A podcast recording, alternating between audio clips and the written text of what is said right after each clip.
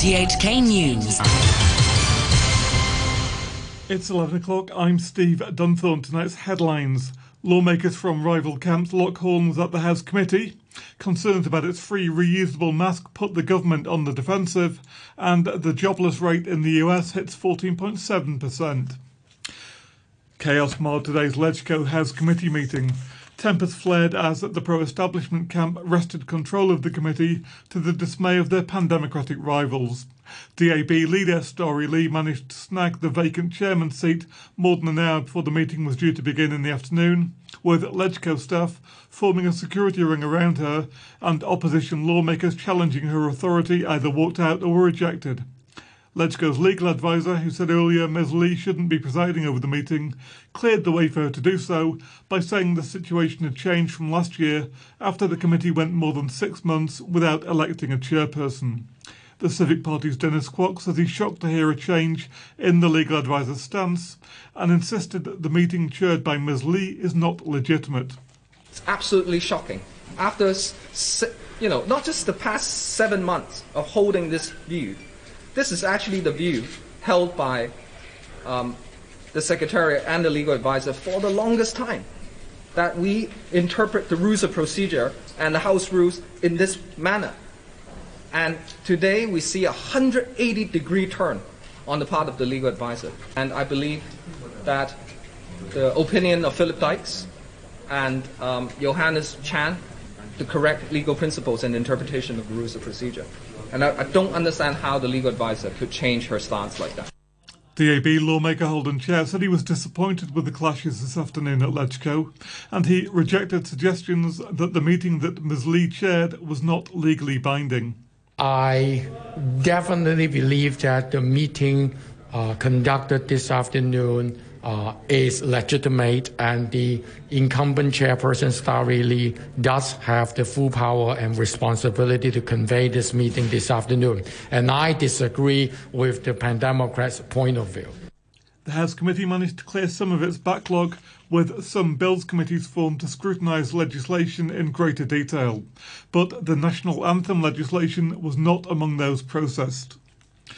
To other news, the government has come to the defence of its free reusable face masks, dismissing allegations that it misled the public while claiming they contain an award winning anti pollution technology. The Secretary for Innovation and Technology, Alfred Sit, says the CU mask doesn't include the, intelli- the technology because it would not be able to sustain up to 60 washes.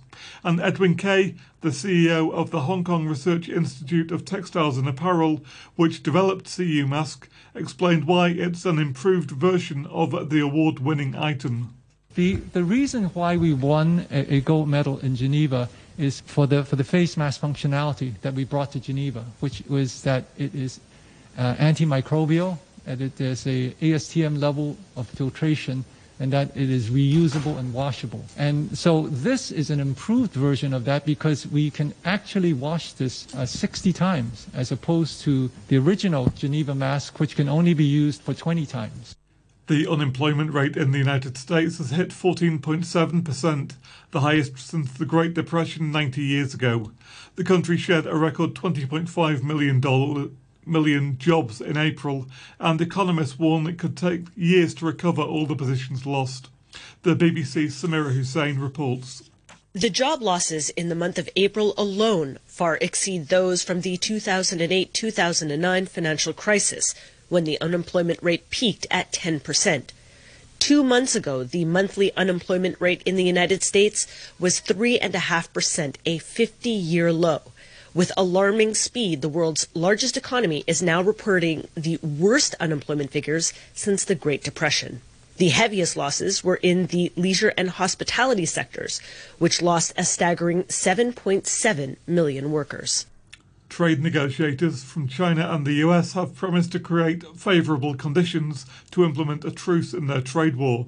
In their first direct contact since the signing of the Phase 1 deal earlier this year, Vice Premier Liu He, US Trade Representative Robert Lighthizer, and Treasury Secretary Steven Mnuchin also agreed to maintain communication. You're tuned to RTHK. The time is five minutes past 11. The police say they've arrested eight of their own officers on suspicion of assault and damaging the property of homeless people. Natalie Ching has details. The arrests relate to an operation in February when police officers attempted to clear a group of homeless people from Tung Chau Street Park in Sham Po. The eight arrested officers are members of the district special duty team. Another officer was arrested in March on suspicion of criminal damage in relation to the same case. Police say all the officers are or will be suspended from duty. The force said in a statement that it took a zero tolerance approach to any breaches of the law or discipline by officers, regardless of rank. Police say they investigate all allegations against officers impartially. Two police officers have now been arrested in separate drugs raids, and authorities say they may be linked to a record seizure of methamphetamine last week. Yesterday, a station sergeant was nabbed at a Tsim hotel, and a 37 year old officer was arrested at a flat in Shek Kip Mei. Officers say they found 23 kilos of ice in the flat. Police say they've arrested 10 people on suspicion of common assault or fighting in a public place in connection with violence at a Lennon wall in Lok Fu. Jimmy Choi reports. Police say in the early hours, clashes erupted between two groups of people on a footbridge connecting Lok Fu Plaza and Wang Tau Hom Estate. Officers say at least seven people sustained injuries to their heads, hands, and backs. And one person is believed to have her mobile phone snatched and broken. Later, three Wong Tai Sin district councillors issued a statement offering their version of events. They say about 20 people armed with knives, hammers, and shovels threatened to clear the Lennon Wall and began chasing people to Fu Mei Street. Carmen Lau Jay Chan and Steve Leung alleged that when police arrived at the scene, some attackers were still there, but no action was taken against them. Scores of people chanted anti government slogans in the Pacific Place shopping mall in Admiralty this evening, despite a sizable police presence outside and reminders by the mall that they may be violating social distancing rules. A woman called Mary says she was motivated to take part in the protest after the events in Legco earlier in the day. The meeting, the chairman's supposed to be Dennis Kwok, and then uh, and then Lee Wai came just uh, came suddenly, and then she sat on the chair, and then she began the meeting, and we think that is illegal. That is actually straight illegal, and we don't accept that. That's why we came here. A study conducted by the University of Hong Kong has found that the coronavirus may easily be transmitted through the eyes. Dr. Michael Chan, who led the research, says that also highlighted the importance of hand hygiene. The novel coronavirus is actually can produce more than 100 times more uh, infectious viruses than the SARS viruses in the eye and the upper airway. In general, uh, we should take precaution to, to the hand hygiene in general, if you actually wear glasses, you will still rub your eye. So we were talking about the viruses can survive in, in, in the surface for quite a long time. So if you touch the hand with the, the contaminated surface and then you rub your eye, so you will get infected chance quite high. The World Health Organization says it could take at least a year to determine the exact origins of the coronavirus. The WHO last week rejected claims by US President Donald Trump that the virus originated in a Chinese laboratory. Evidence instead points to a wet market in Wuhan, but only 65% of early cases had a direct connection to it. Here's the BBC's Imogen Foulkes. What the WHO and indeed many scientists around the world say is that they know already that this kind of coronavirus has its natural environment in bats. And SARS, which is the closest virus we have so far to COVID 19, originated from bats, sprang to an intermediate animal, and then to humans. The Secretary General of the United Nations, Antonio Guterres, says an all out effort is needed to counter a, rise in xenophobia during the pandemic. Mr. Guterres said anti foreigner sentiment had surged. COVID 19 does not care who we are, where we live, what we believe, or about any other distinction. We need every ounce of solidarity to tackle it together. Yet, the pandemic continues to unleash a tsunami of hate and xenophobia, scapegoating, and scaremongering. 16 migrant labourers have been killed by a train while making a long trek home during the coronavirus lockdown. Many thousands of migrant workers have been left jobless by the restrictions and have been forced to make difficult journeys back to their villages. The BBC's Steve Jackson reports. The labourers were part of a group travelling 150 kilometres on foot through the state of Maharashtra. They'd reportedly chosen to walk down the railway track to avoid getting into trouble with the police for breaching lockdown regulations. After a long day's hike with nowhere to rest, they went to sleep on the railway track near the city of Aurangabad. They were killed by a goods train just after dawn. Railway officials said the driver had tried to stop but couldn't save the men. The authorities have launched an inquiry. Severely scaled down events have been held across Europe to mark the 75th anniversary of the defeat of Nazi Germany in the Second World War. Big public commemorations were scrapped because of coronavirus related restrictions. Here's the BBC's Danny Aeberhard.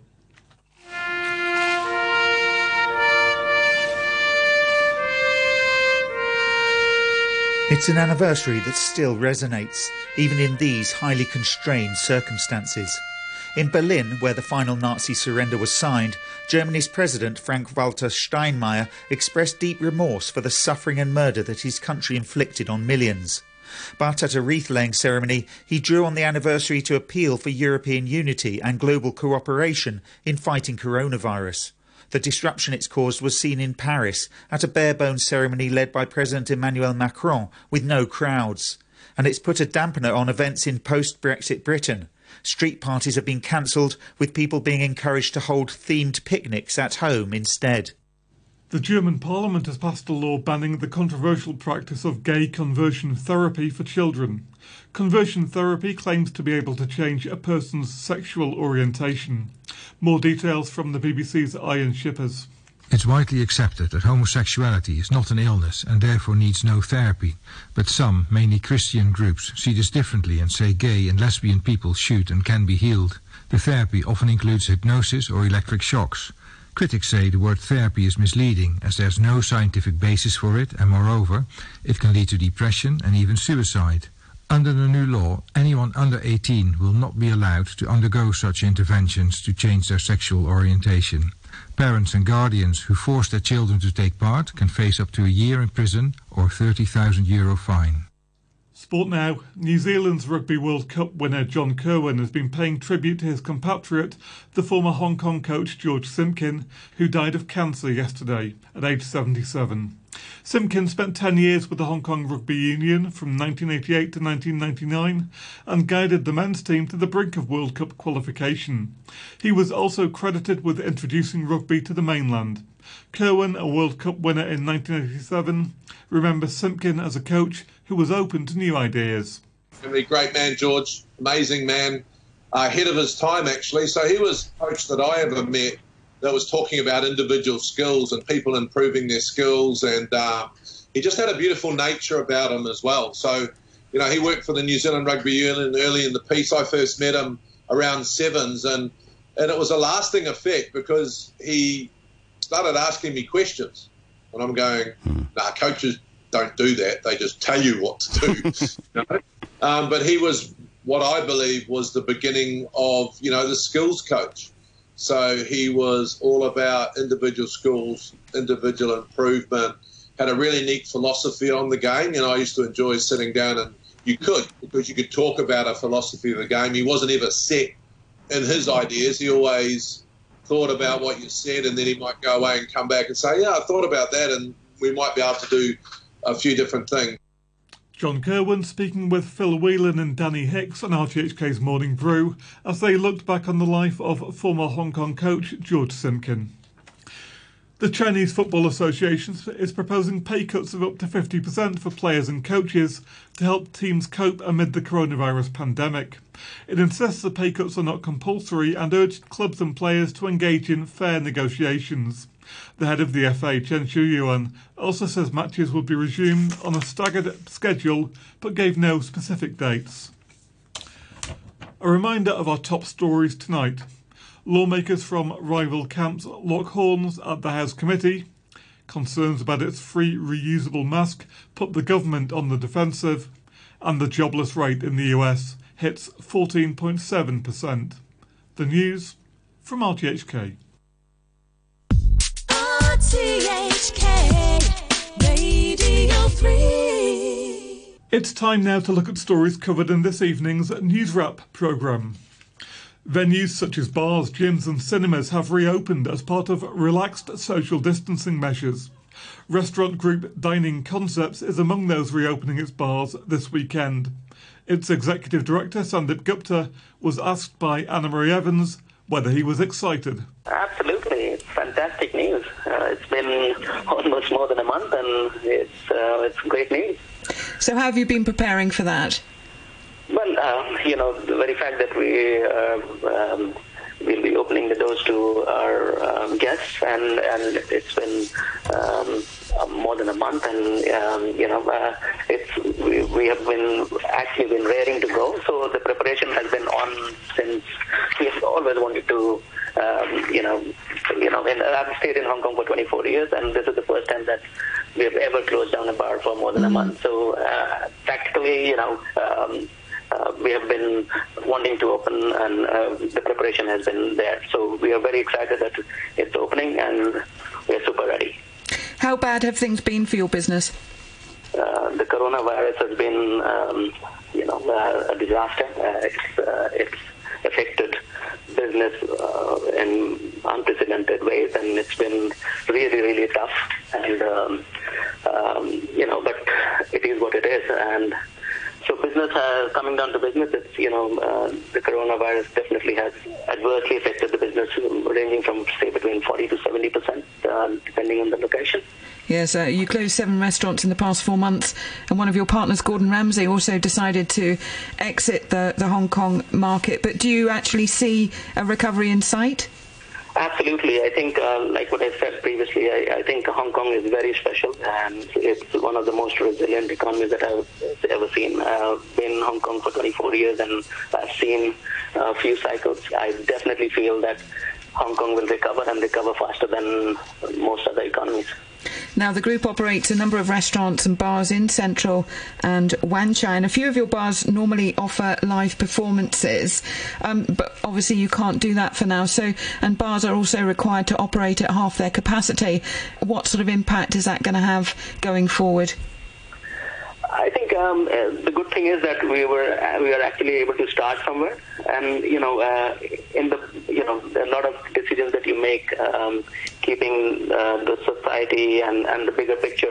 You know what I mean? Uh, it's it's um, um, uh, all these restrictions and you know all this um, the closure of bars was done with a feeling that everything would return back to normalcy and things can be uh, well restricted. And look, uh, Hong Kong has um, handled it quite well. I think uh, if we look around, and um, this is probably you know uh, one of the better places uh, to be uh, living at this moment because oh, there's been absolutely no lockdowns and and things have been almost close to normal. And you see, this is what the coronavirus has brought us over. It's, you know, it's pressed the reset button and there will be new normals uh, moving forward. There will be new adjustments, and, and I think we all got to adapt and adjust and move forward. A study conducted by the University of Hong Kong has found that the coronavirus may easily be transmitted through the eyes. Researchers found that compared with SARS, the strain of virus that causes COVID 19 can more readily infect the eyes and upper respiratory airways.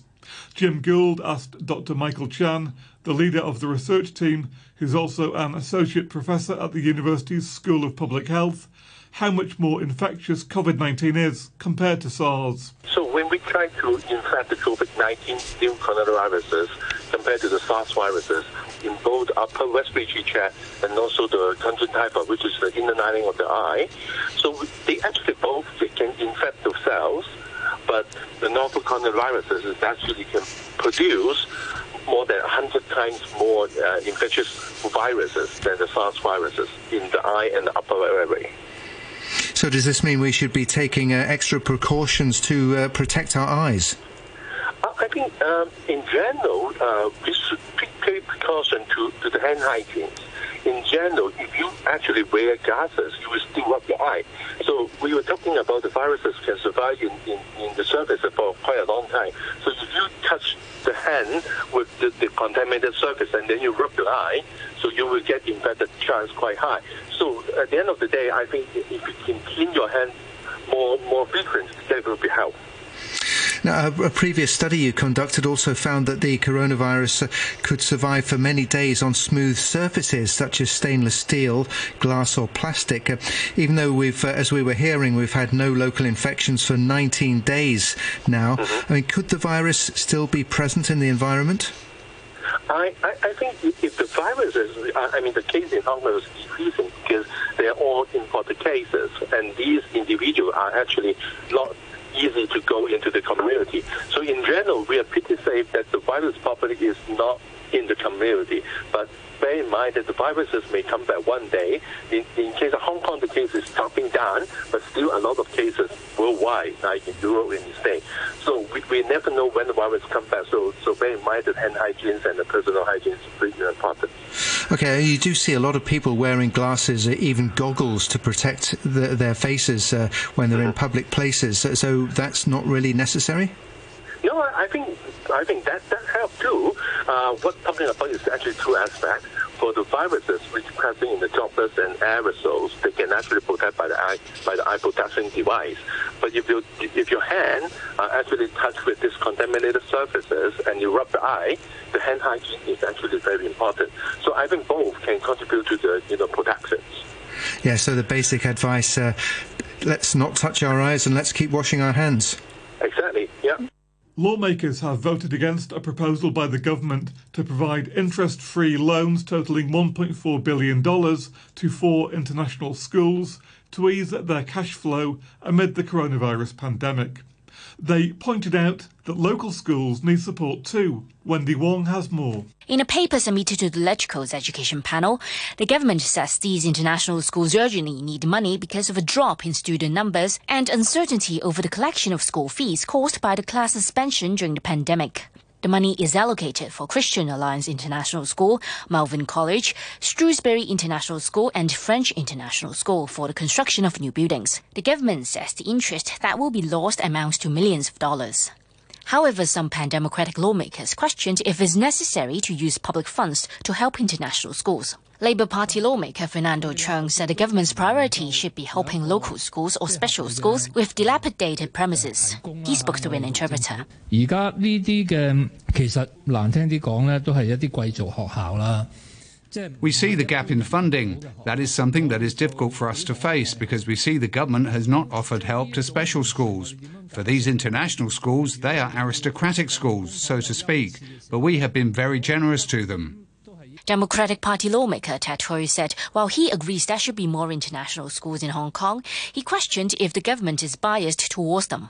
In response, the Undersecretary for Education, Christine Choi, said officials have to ensure there are adequate international school places for expatriate families who come to the city for work or investment. At the end of the meeting, seven lawmakers voted against the proposal to provide interest free loans to the schools, with just five supporting it, meaning the funding request won't be tabled at the LegCo's Finance Committee. The panel did vote in favour of a $60 million extension project of a special school in Tuen Mun. The Australian Prime Minister Scott Morrison has announced a three phase plan for the country to reopen its economy by July and get 850,000 people back to work. Mr. Morrison said he aims to incrementally reopen cafes, restaurants, gyms, and cinemas, allow gatherings of up to 100 people, and permit interstate travel. Australia's success at flattening the curve of new coronavirus infections has allowed it to relax lockdown restrictions. The timetable puts Australia in the vanguard of developed economies emerging from the crisis, having avoided the scale of sickness and death that's ravaged countries including the UK, US, and Italy. RTHK's Australian correspondent Jerry Gannon told Annemarie Evans what he made of the Prime Minister's plans. Well, it is uh, the light at the end of a tunnel, and we're hoping that it's not the light of an oncoming train. It's a good, it's a good start. The uh, the three step process gives us hope that we're going to return to something resembling normality. One of the interesting things is that in stage one, uh, restaurants, cafes, and uh, and shopping centres will open. That's going to be a massive relief for uh, the restaurateurs uh, who've been out of business. In fact, some of them have actually gone gone bust. Uh, there's, there's probably some hope of them returning. Libraries will open, and uh, local and regional travel will commence. Now, first stage will see the number of visitors allowed in a home of 10. In the second stage, that will rise to 20, and then in the third stage, it will rise to 100. Now, the interesting thing is that the states will be allowed to make up their own mind as to when and how they implement these steps. This is uh, the federal government's overall um, blueprint, if you like, for uh, for uh, a return to work. It, it's going to be welcome because I, I think you know many people are starting to get a bit stir crazy. Although you know the upsides uh, are that there's not so much traffic on the road the air is cleaner, and as somebody pointed out to me the other day, the birds are singing full songs and not just the chorus. So, uh, you know, there have been upsides to uh, to this virus. Indeed, and uh, but as you say, so each federal government will be allowed to make its own decisions. Uh, I mean, Australia's been quite successful in in turning it around on the COVID nineteen. It has. It's often New Zealand where, uh, in fact, I think New Zealand was probably just slightly ahead. Um, we, we have actually been quite successful. We've been stringent in terms of the, the steps that uh, that we've taken to uh, to prevent the spread of it, and you know people people have been very good about staying home. There have been a couple of idiots, and a number of idiots, of course, who uh, decide to uh, to do their own thing. But um, we are, you know, uh, among uh, a small group of nations that acted quickly enough to flatten the curve, you know, so uh, we have that uh, in our favor. So the states will be the ones to get the final stay, and already three states, Queensland, South Australia, and Tasmania, they've already said they're going to follow the National Cabinet's plans. Uh, Western Australia said they will make an announcement tomorrow and the other states will uh, make their own arrangements in due course. Probably the uh, the toughest one is Victoria, which has been very stringent about its uh, provisions. Uh, mind you, it, it, has had a number of, of uh, cases. Today there were 13 new cases in Victoria, a total of almost 1,500 uh, cases. Of those, 1,300 uh, have recovered. four new cases today in New South Wales, none in Queensland, one here in WA. We've broken a, a run of five days without a, a, a case. And this one case in Western Australia was somebody who had been travelling uh, um, internationally. No new uh, cases in South Australia for a couple of days, one in Tasmania. Now, uh, Tasmania's got a population of only half a million, but they've had 227 cases, of which 175 have recovered. It was actually, you know, quite quite hardly, quite uh, hit, uh, you know, fairly severely. No new cases in uh, the ACT and none in uh, in the Northern Territory. So we're not tracking too bad, and now we can look forward to this, and, and it is, you know, light at the end of the tunnel. US President Donald Trump has always been a staunch ally of his former National Security Advisor, Mike Flynn. In 2017, Mr. Flynn pleaded guilty in a federal court about lying to the FBI about his contacts with the Russian ambassador just before Mr. Trump took office. Now, the US Justice Department has dropped the case. The BBC's Katty Kay has more. The case of Michael Flynn was one of the biggest cases surrounding the Mueller investigation into whether the Trump campaign had unlawful contacts with Russia during the 2016 election campaign. And Michael Flynn had been having contacts with the Russian ambassador to the United States and with other Russian officials. And he didn't tell the White House about it. And he also lied to the FBI about it. In 2017, Mr. Flynn actually admitted lying to the FBI. He had been Donald Trump's national security advisor. He was fired as the, as the national security advisor.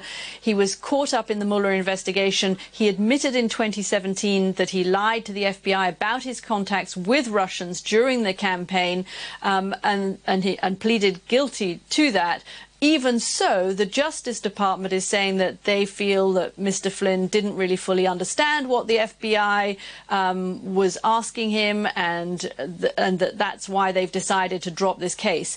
It seems quite political. Uh, General Flynn was a, a favourite of Donald Trump's. Donald Trump today saying that he called describing him as a warrior, um, and saying that he felt that he had been unwrongly charged in the first place. So a, a big win for the White House and for Donald Trump, um, and more of the po- of the politics of the Mueller investigation, which still rippling through the election process here in the States. Those stories were part of the News Wrap programme, which was broadcast on RTHK earlier this evening. Steve Dunthorne from our newsroom.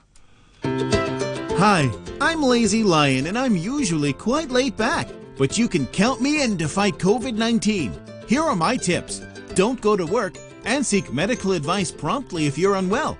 Avoid eating out or going out if it's not necessary. Keep at least one meter apart from others and avoid contact with people who show symptoms. Social distancing can help prevent the spread of COVID 19. These are the tips for us to prevent COVID 19.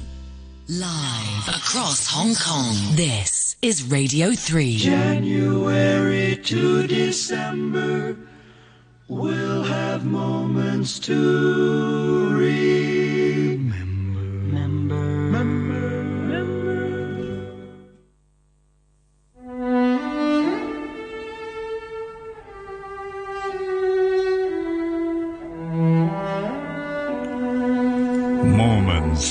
Remember. That's the aim of this program with yours truly, Ray Cordeiro. Nostalgia until 1 a.m.